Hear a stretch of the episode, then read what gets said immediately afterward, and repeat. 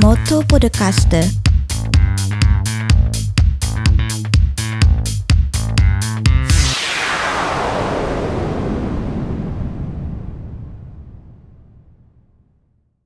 Le grandi inchieste giornalistiche, quelle grandi per davvero, hanno il potere di dividere, di far discutere e arrivare persino a scuotere le fondamenta della società.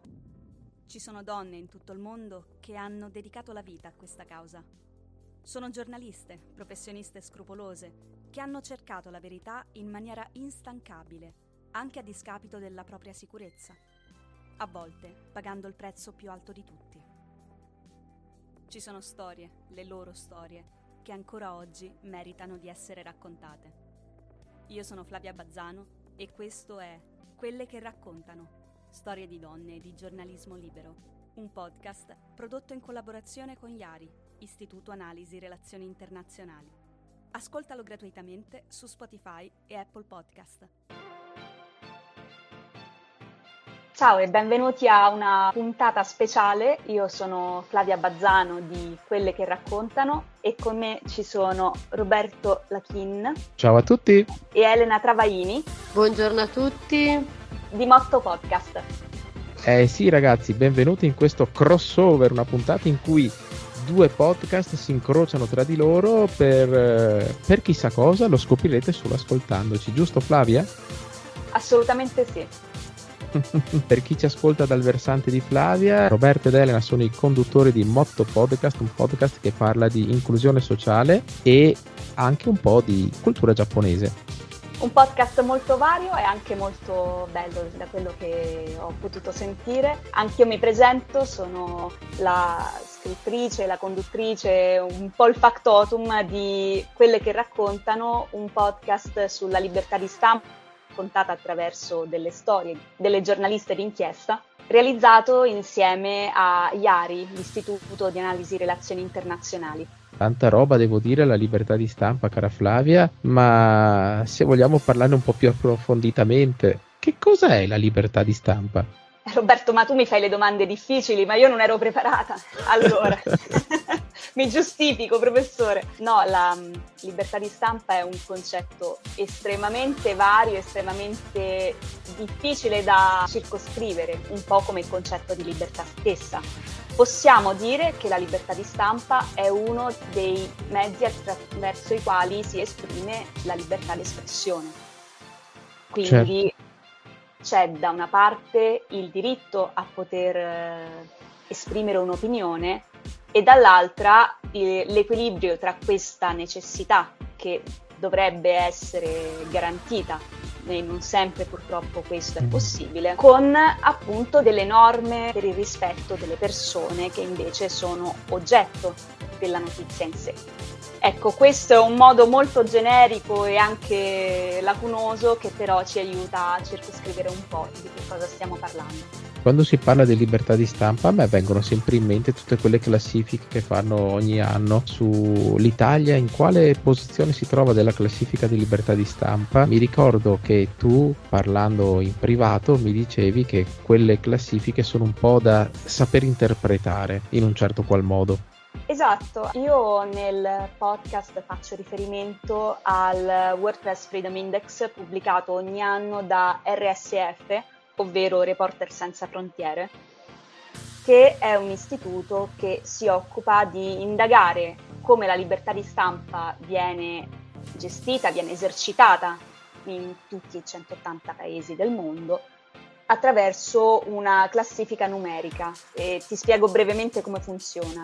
A ogni sì. paese viene dato un punteggio da 1 a 100 basato su una serie di fattori che includono dei parametri. Questi parametri sono il contesto politico, il contesto legale, il contesto economico, quello socioculturale e la sicurezza degli operatori dell'informazione noi pensiamo solo ai giornalisti tendenzialmente, ma in realtà ci sono gli operatori, per esempio, delle telecamere e tutto lo staff che fa parte dello staff redazionale.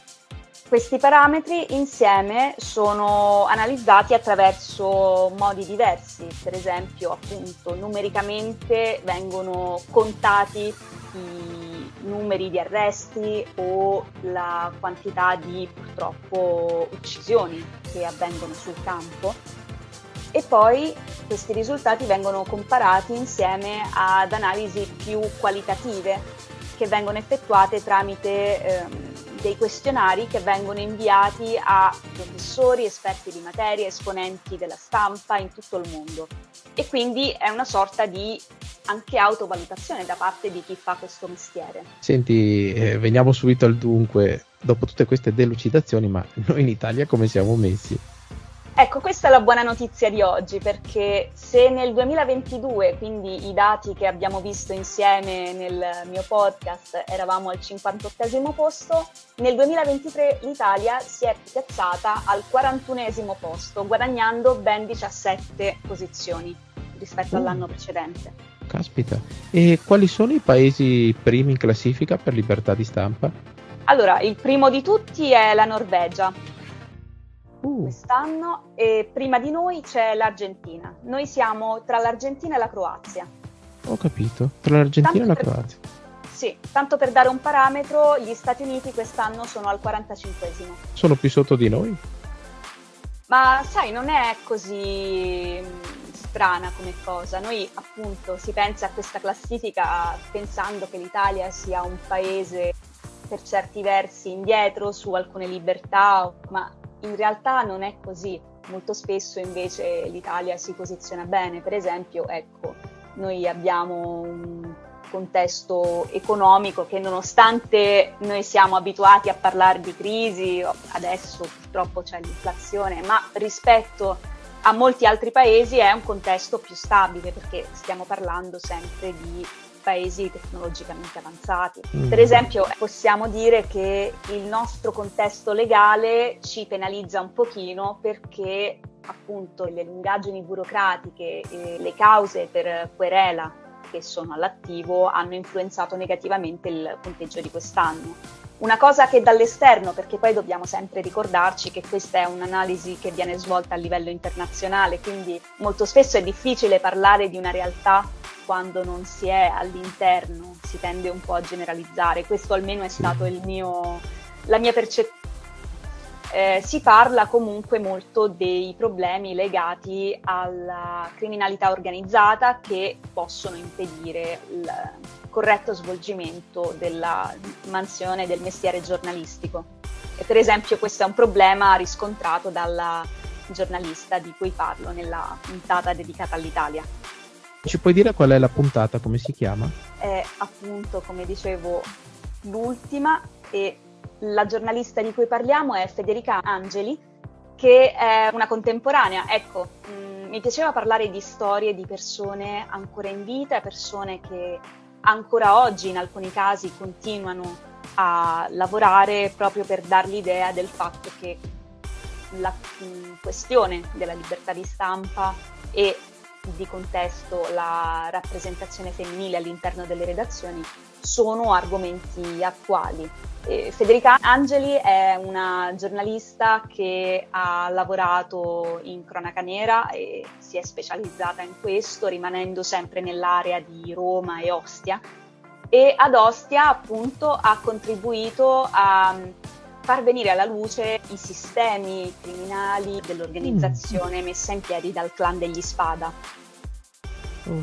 E tra l'altro, ecco, per questo motivo, proprio perché lei è stata l'unica testimone di alcuni fatti, tra cui un tentato omicidio, insieme al marito e al figlio attualmente vivono sotto scorta. Caspita, è veramente degno di nota il fatto che tu hai raccontato la sua storia. Mi viene da pensare però che per quanto riguarda la classifica degli stati più liberi, per quanto riguarda l'opinione sui media, hai detto che viene comparata in base a diverse categorie. Ad esempio, per quanto riguarda quella delle notizie di cronaca, a me viene in mente che una puntata di un paio d'anni fa io ho intervistato un famoso debugger italiano che vive in Svizzera, che è Paolo Attivissimo, nella puntata quella tutta da astronauta, lui mi raccontava che forse non bisogna guardare tanto questi indici di libertà di stampa, ma bisogna vedere anche quante fake news riportano alcune testate giornalistiche più di altre, perché fanno spesso riferimento a notizie prese da fanzine, eh, diciamo, e vengono elaborate ad arte per sembrare vere. In questo modo qui tu cosa ne pensi? Cioè, per quanto riguarda le fake news? Facciamo una premessa. So che sto facendo un mucchio di premesse, però ecco, oltre a fare podcast, in realtà io nasco come giornalista, quindi mi fa piacere poter eh, condividere un po' di questo lavoro anche con chi magari ne sa un po' di meno. Diciamo che le testate tendenzialmente prendono molte delle notizie che non trovano direttamente loro da agenzie stampa certificate. Questi enti hanno una loro autorità e quindi le notizie che arrivano da un'agenzia tendenzialmente sono quelle, sono vere e sono condivise in realtà perché le agenzie stampa inviano i propri comunicati a, alle redazioni che lo richiedono e quindi da quel punto di vista c'è un minimo controllo ab origine. Detto questo, i giornalisti e i pubblicisti iscritti all'albo sono obbligati a essere formati ogni anno ci sono dei crediti da raggiungere per poter mantenere l'iscrizione all'albo. Tra questi c'è anche, eh, io stessa avevo fatto un po' di anni fa un bellissimo corso su come riconoscere le fake news oh, e come eh. verificarle, come per esempio capire se una foto è stata scattata proprio quel giorno, a quell'ora, in quell'occasione, grazie a dei software che analizzano per dire le condizioni climatiche.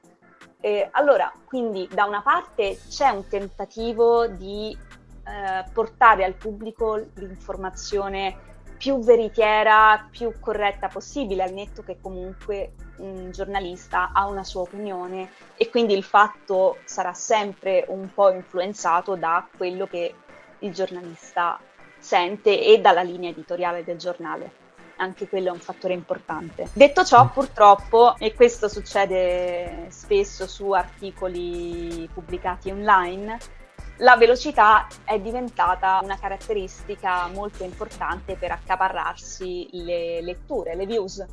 Può capitare che un giornalista veda una notizia online e dica ah, dobbiamo riportarla anche noi assolutamente il più velocemente possibile per arrivare prima degli altri.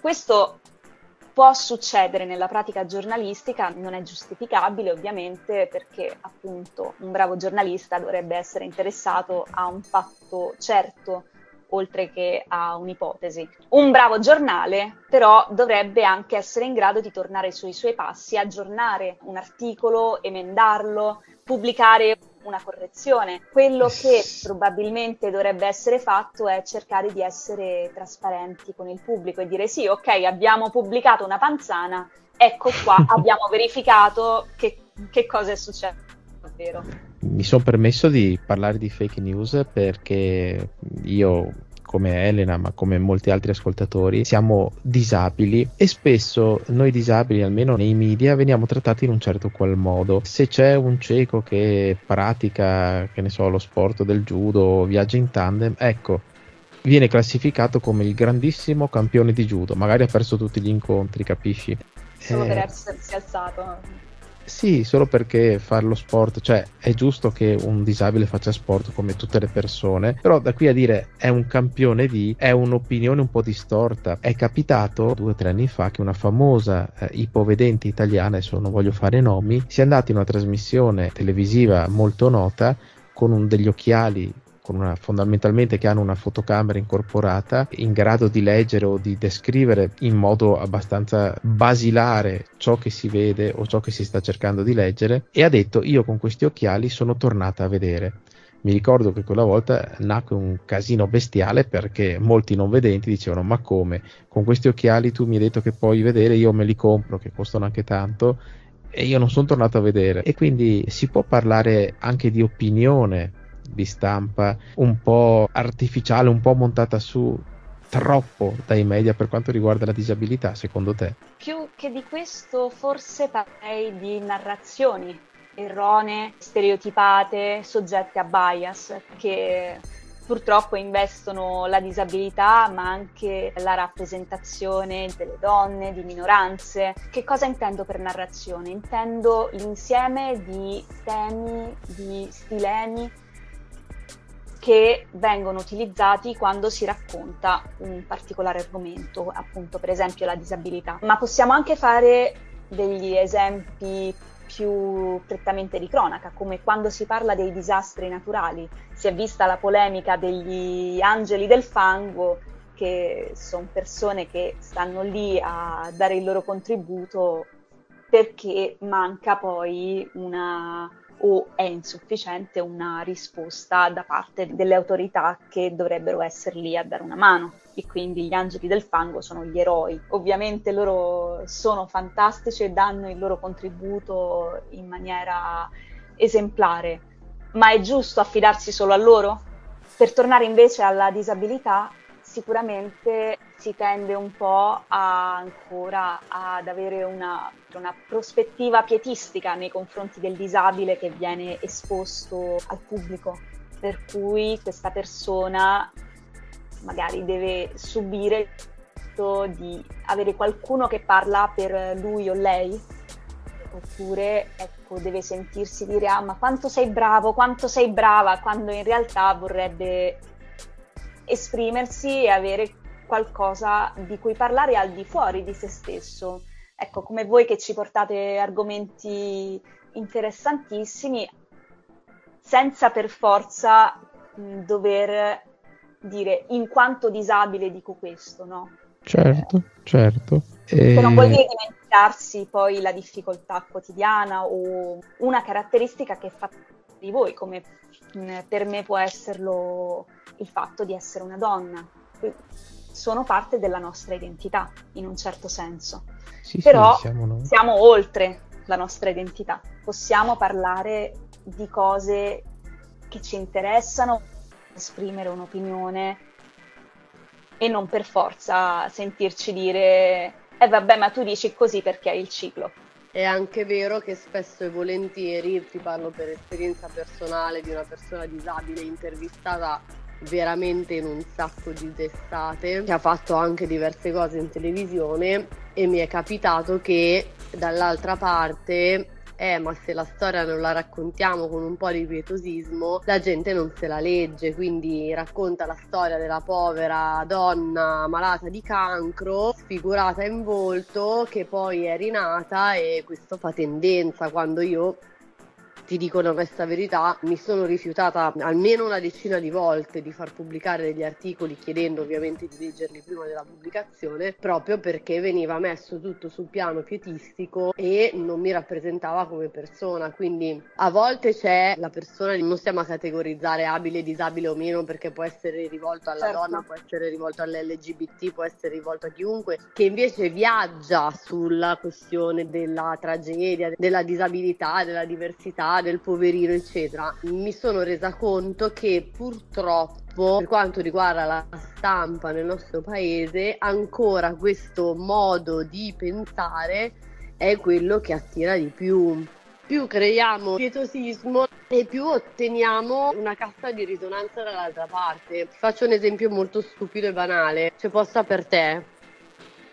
Domenica sì. 5 sono tutti questi programmi dove veramente vai lì a fare il piagnisteo raccogli fondi, tiri, tiri su soldi, la gente ti segue, diventi un VIP, però mandiamo un messaggio veramente completamente e totalmente sbagliato, perché poi ci sono persone invece che cercano di vivere una vita dignitosa normale e si ritrovano a fare una gran fatica anche solo a mettere magari in piedi una raccolta per aiutare, che ne so, l'Emilia Romagna, l'Ucraina, io aiuto i bambini malati di tumore, eccetera, e faccio una fatica tremenda e so perfettamente che se io andassi dalla Barbarella a fare quella che, sai, io sono stata malata di cancro, guardami la mia faccia, sono diversa, nel giro di una settimana, cioè tirerei su migliaia di euro, capito?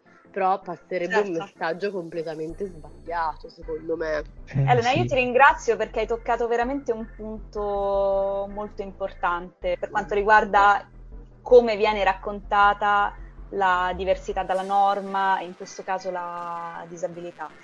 In effetti, dall'altra parte c'è, oltre al pietismo con cui viene raccontata una storia, il voyeurismo dall'altra parte, nel senso che queste storie un po' truculente, con qualche dettaglio macabro, facci caso anche nella, nella cronaca, piacciono. Piacciono perché sono forti, perché è uno stimolo importante. Noi alla fine siamo animali, siamo mammiferi, eh, primati e siamo sensibili a certi input. Quello che si dice dello show business, no? Sangue, sesso, soldi. Quindi emozioni forti portano a reazioni forti. In maniera minore anche storie con eh, appunto tu mi dici, ecco, il pensiero, la mia faccia è sfigurata, è più forte del dire, sai, io sono un'imprenditrice con un'idea seria per poter fare qualcosa di buono per le altre persone. Ci dovrebbe essere un po' di volontà di far abituare invece il pubblico a storie diverse, non serve per forza la pantomima per giustificare la validità di un progetto, come dici tu. Mi intrometto raccontando un episodio eh, simpatico, tra virgolette, che mi è capitato oh, forse dieci anni fa. Devo andare in un ufficio della IMSS a fare dei moduli, ero andato lì col mio cane guida e mi hanno detto guarda non c'è tempo, ritorna fra una settimana e te, te, lo facciamo ritrovare pronto. Io esco un po' scorcentato perché era un tipo di, di modulo dove bastava solo mettere un timbro sostanzialmente loro evidentemente se ne sono accorti e mi hanno richiamato subito, ma io ero per la strada e non ho sentito il cellulare e si è attivata la segreteria telefonica. Quando torno a casa sento che c'è questo messaggio e sento dire, sento da questa impiegata, ah ah, ma guarda questo non risponde, oltre a cieco è anche sordo, ah ah, e sento tutto l'ufficio che ride. E poi sento che dice, eh ma c'è anche il cane guida però, eh, non potevano insegnargli al cane guida a rispondere al telefono e giù a ridere come dei matti. Neanche il tempo di finire l'ultimo secondo sono andato di corsa eh, negli uffici a protestare e mi era stato detto che vabbè senti noi lavoriamo per voi fondamentalmente non dovresti neanche arrabbiarti e allora io ho fatto eh. Il passaggio successivo che è quello di andare alla Nuova Venezia. Ho fatto ascoltare la registrazione ne è uscito mi ricordo quella volta un articolo a sei colonne e dal titolo segretaria IMSS deride cieco, segreteria telefonica denuncia il tutto o svela il tutto, adesso non mi ricordo bene. Se andate su internet lo trovate ancora e mi ricorderò sempre, ha detto vieni, vieni qui che ti facciamo la foto, c'è il nostro fotografo, devi essere triste, devi fare la faccia del disabile triste. e allora io, io ho detto no, no, sentite, io fare la faccia triste non ce la faccio, facciamo così. Ho preso, mi sono fatto dare una cornetta del telefono a filo e gliel'ho messa eh, sull'orecchio al mio cane guida e mi sono messo a ridere. Poi fu quella la foto che uscì in quell'articolo che, che, mi portò anche un po' di fortuna. C'è questo stereotipo dove il, il disabile deve essere quello eh, menomato, messo male, cattivo, eh, arrabbiato con la società. In realtà no, no, non è così. Quello che cerchiamo di fare io ed Elena, ad esempio nel Motto Podcast o con i vari progetti che ha Elena, è quello di far capire che la società deve essere aperta, deve essere inclusiva e che anche noi abbiamo le nostre cose da dire. Abbiamo raccontato storie di non vedenti che hanno scalato l'Everest, di persone che ballano e che sono, diventano campionesse del mondo come Elena e, e tante altre. Quindi siamo persone normali e io credo che se si parla di libertà di stampa o di opinione di stampa bisognerebbe rendersi conto anche di questa cosa qui perché penso che all'estero il pietismo come c'è qui non ci sia nei confronti dei disabili. Sul trattamento all'estero non saprei perché bisognerebbe estendere questa riflessione all'intero tessuto sociale e capisci che è un, un, qualcosa che richiederebbe veramente puntate su puntate su puntate. sì.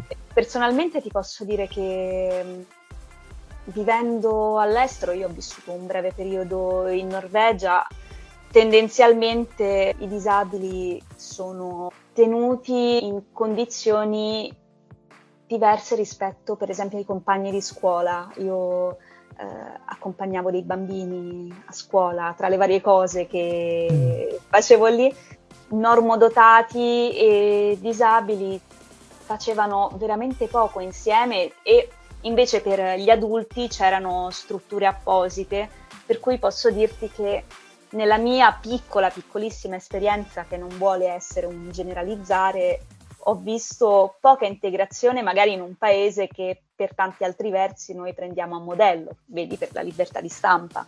E, sì. Ecco, eh, adesso vi faccio una domanda io, visto che stiamo riflettendo insieme. Parlando di questo, della, della rappresentazione, nella vostra percezione, vi sembra di essere stati posti in un luogo solitario in questo senso? Mi spiego meglio. Il non vedente che scala l'Everest, la persona che magari fa volontariato pur avendo essa stessa una disabilità. Mi sembrano contesti eccezionali e poi magari non c'è la rappresentazione della, eh, o delle persone disabili che si vanno a prendere l'aperitivo con gli amici normodotati. Dal punto di vista della quotidianità per voi, quindi non la persona eccezionale ma il gruppo, la comunità. Secondo voi che cos'è che manca e che cosa si potrebbe fare per incentivare questo tipo di integrazione anche dal punto di vista della rappresentazione? Secondo me quello che serve è non parlare di inclusione, cioè eh, l'inclusione si avrà, proprio più una frase di Elena, a dire il vero, solamente quando non se ne dovrà più parlare, cioè quando sarà normale che un, che ne so, un disabile vada al bar con gli amici ma eh, faccia anche attività sportiva o eh, crei una sua azienda per dirti e un giornale dirà non il cieco Roberto Lachina ha aperto un'industria di autovetture, ma Roberto Lachina ha aperto una fabbrica di automobili. Secondo me in questo senso eh, si otterrà la vera inclusione. Al momento attuale siamo tutti puntati sul perbenismo delle persone, cioè eh, dipende chi incontro, con chi mi approccio per le prime volte, se sono disponibili a parlarmi come se fosse una persona normale oppure no, perché ci sono anche quelli che ti trattano male fin dall'inizio, cioè ti trattano da disabile fin dall'inizio, che è un po' sconveniente, un po' brutta come esperienza. Certo, certo. Anche perché appunto finché non si riconosce un'indipendenza della persona disabile diventa poi problematico riconoscerla per appunto per i suoi meriti, per i suoi difetti e per eh, tutta la sua identità. Per dire all'università, eh, ormai ere geologiche fa purtroppo, eh, abbiamo fatto per il corso di didattica delle lingue un bellissimo modulo sulla sordità e abbiamo anche affrontato il tema dal punto di vista storico, per cui tu pensa che fino a pochissimo tempo fa, fino al secolo scorso praticamente, i sordi erano, gli, erano, parte di quella grande categoria che si chiamava gli infelici, pensa. Mm. Eh, che, che, categoria, per cui persone per le quali non si poteva far niente se non accudirle fino alla fine. Noi veniamo da queste cose e adesso stiamo cercando di fare dei passi avanti. Però ecco, sì, sì. c'è tutto un retaggio che ci portiamo dietro di assistenzialismo di persona che appunto da sola non può fare niente per se stessa, quando invece, invece sì. Soprattutto in questa epoca moderna in cui la tecnologia viene in aiuto a molte disabilità, io da non vedente riesco a registrare, tagliare ed editare un podcast da solo, senza aiuti esterni, ecco. quindi... Eh... Per avere un po' di backstage eh, quando ci siamo sentiti per telefono con Roberto, una delle mie prime domande è stata questa, oh ma come fai che io faccio fatica vedendo tutto, poi questi programmi sono anche poco intuitivi molto spesso e quindi io per prima, non, essendo ignorante su questa materia, ho chiesto a una persona che invece lo fa e ci riesce. eh, ho dovuto studiare tanto, però ce l'ho fatta e sono qui con molta felicità a parlare con te e a co-condurre insieme ad Elena ovviamente. Io credo che non sia solo un problema di libertà di stampa, proprio per quanto riguarda la disabilità, l'inclusione è un problema generale che, che si può constatare su più livelli dello scibile umano. Però un po' alla volta tra un podcast e un articolo di giornale riuscire ad, ad appianare queste cose è uno dei miei obiettivi e quindi vado avanti imperterrito per questa strada anche dal punto di vista dello sport, tra l'altro, non dimentichiamo. Sì, sì, io tra il judo, il blind tennis e gli scacchi, tra l'altro tra qualche giorno sarò a Perugia a disputare un torneo di scacchi, quindi vedi, mi ci applico. Ottimo, così facciamo anche un po' di pubblicità. Le... C'è un nome per questa iniziativa? È il primo torneo di scacchi e il campionato italiano FISPIC della Federazione Italiana Sport Ciechi e Ipovedenti per quanto riguarda gli scacchi, quindi è dedicato solo a chi è non vedente e ipovedente, ma, ma gli scacchi sono uno sport della mente che permettono veramente con pochi accorgimenti, basta avere una scacchiera tattile, di poter giocare qualsiasi tipo di torneo anche con i normodotati. Fantastico. Già scacchiera tattile io mi sono immaginata una cosa stranissima, però eh, non so, con. No, no, è una con comandi vocali oppure il braille no, no, no. delle lettere. No, no, no. Come funziona? Ecco, così oh. impariamo sono delle scacchiere con le calamite, per cui i pezzi sono calamitati molto forti, i quadrati neri sono in rilievo verso l'alto rispetto ai bianchi e i pezzi che sono già tridimensionali per sé, toccando che ne so il cavallo capisci che è un cavallo, toccando la torre capisci che è una torre, si differenziano tra bianco e nero per un chiodino che viene appiccicato sopra ai pezzi neri. Quindi se io tocco una torre e non sento il cappocchio del, del, chiodo, capisco che è una torre bianca. Se sento una torre dove c'è un chiodo infisso sopra, è una torre nera. Una cosa semplicissima in realtà che però fa la differenza. sì, assolutamente sì. Come ad esempio nel judo non ci sono tante differenze, si combatte solo che invece di partire a 2-3 metri di distanza l'uno dall'altro, si parte con le prese già fatte al, al, kimono e poi attraverso i movimenti che fa l'avversario si capisce cosa vuole fare. Quindi è vero che le disabilità sono tante, però ogni disabilità ha il suo potenziale anche nello sport. Ci sono sport che più adatti per i non vedenti, altri più adatti per chi sono in sedia a rotelle, ad esempio. Mi viene da citare il basket in carrozzina, che è molto famoso, molto noto in Italia. Abbiamo anche esempi illustri nelle discipline con spada, sciabola e fioretto, anche lì insomma c'è una eh, buona rappresentazione. Tra l'altro io stesso ho avuto modo di intervistare un membro della nazionale di sciabola anni uh. fa che, che, mi spiegò invece un altro aspetto interessante e poco conosciuto della disabilità trattata a livello di classificazione degli atleti per le categorie di competenza. Per cui lui mi, lui mi spiegava che fisicamente un atleta, nel suo caso si trattava di persone a cui mancavano uno o più arti, un atleta che ha perso l'arto da adulto sarà fisicamente mh, più forte di un atleta che invece è nato senza perché il muscolo ha comunque avuto modo di svilupparsi e quindi anche lì lui diceva eh vabbè ma quello è più forte perché c'è una differenza del corpo e delle performance forse. Sì, sì, ogni caso a sé, ogni disabilità a sé. Noi non vedenti siamo divisi in tre categorie, B1, B2 e B3. B1 sono i ciechi totali, B2 i ipovedenti gravi, B3 i ipovedenti leggeri, giusto per farti capire. Alla fine nessuno al mondo è una ballerina più brava di me, a me piace assolutamente che mi definiscano campionessa, anzi me la meno proprio, sto scherzando. Eccala, non mi dà fastidio eccala. che mi elogiano, anzi, se mi dicono che, straordina- che sono straordinaria lo so, è vero, sostanzialmente. Beh, vabbè, ma tu giochi facile, sei stata veramente campionessa del mondo, quindi in questo caso è giusto riconoscertela, caspita.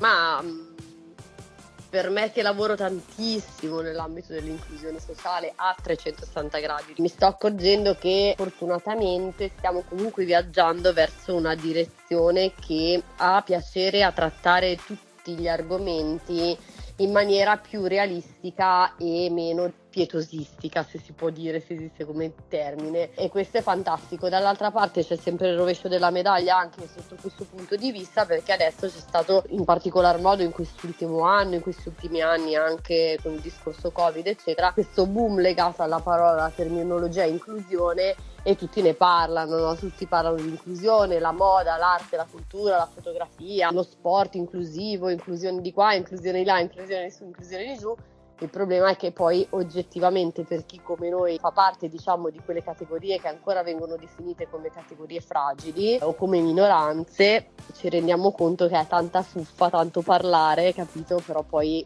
eh, c'è ancora tanto tanto da lavorare sono molto contenta di, di, aver ascoltato comunque la tua testimonianza. Secondo me anche il fatto che ci siano menti giovani anche per quanto riguarda proprio la libertà di espressione, che possano dare un punto di vista differente all'interno di una testata giornalistica è un punto a vantaggio diciamo di, di tutte quelle persone che magari hanno voglia di raccontarsi ma in un determinato modo che esula diciamo da quelle che sono state le abitudini di comunicazione che ci sono state fino ad ora, ma basta vedere anche come sono cambiati i mezzi di comunicazione e la comunicazione stessa, quindi dal cartaceo all'online, al social media, prima si scrivevano tanti testi, poi c'è stato il periodo di Twitter con miliardi di hashtag e chioccioline assolutamente inaccessibile per una persona che non vede, e poi si è passati addirittura a Instagram, quindi mondo della fotografia, una velocità di scorrimento delle immagini che va al di là dell'immaginabile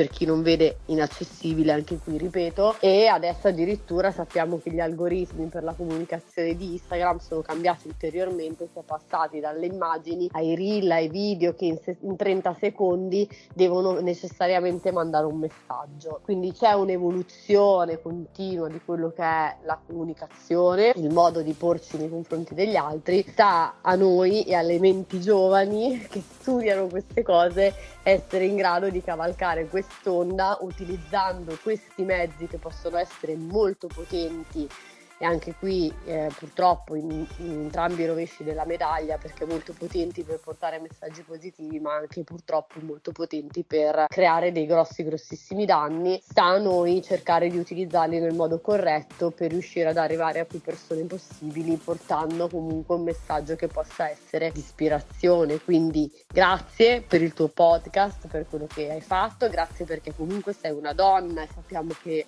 per le donne, anche se si parla di parità dei sessi, ce n'è ancora di strada da fare per arrivarci, quindi io mi congratulo con te che sei invece una donna imprenditrice, una studentessa e una donna che ha qualcosa da dire, che ha studiato e che è competente nelle materie di cui parla, ecco. Da donna a donna ti faccio i miei complimenti. Elena, grazie mille, questo significa davvero tanto per me perché sei tu a dirmelo è anche bello poter fare networking in questo senso tra donne, tra professioniste delle rispettive aree, quindi sono assolutamente felicissima. I complimenti vanno anche a Roberto, poverino. Oh, grazie.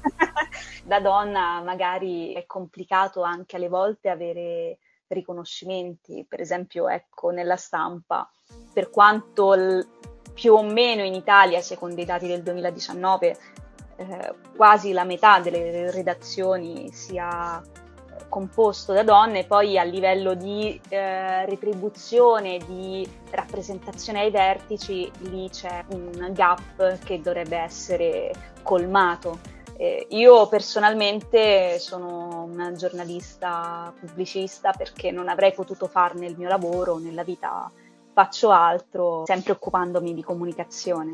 E ti posso dire che molto spesso invece le professioniste donne sono molto ricercate e trovano una propria strada in questi ambiti paralleli alla comunicazione. Io spero che questi cambiamenti di cui parliamo, da una parte per la disabilità, da un'altra per la rappresentazione delle lavoratrici, non solo nella stampa, ma anche in altri settori tradizionalmente più maschili, siano sulla buona strada per essere, diciamo, presi d'assalto per eh, costruire qualcosa di diverso. E con le parole di queste due fantastiche donne mi permetto di ringraziare Flavia per la tua partecipazione a questo crossover, a Elena, la co-conduttrice delle meraviglie, che ci sei mancata dopo un po' di puntate in cui hai girato per l'Italia, ma grazie per essere ritornata a essere ancora qui con noi di Moto Podcast. Dal nostro versante salutiamo tutti e ne inviamo a quando Elena? Al prossimo venerdì.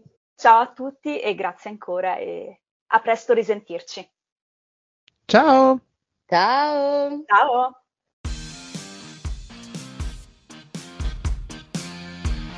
Ti è piaciuta questa puntata di Motto Podcast? Seguici nelle app di Spotify ed Apple Podcast per ricevere le notifiche dei nuovi episodi.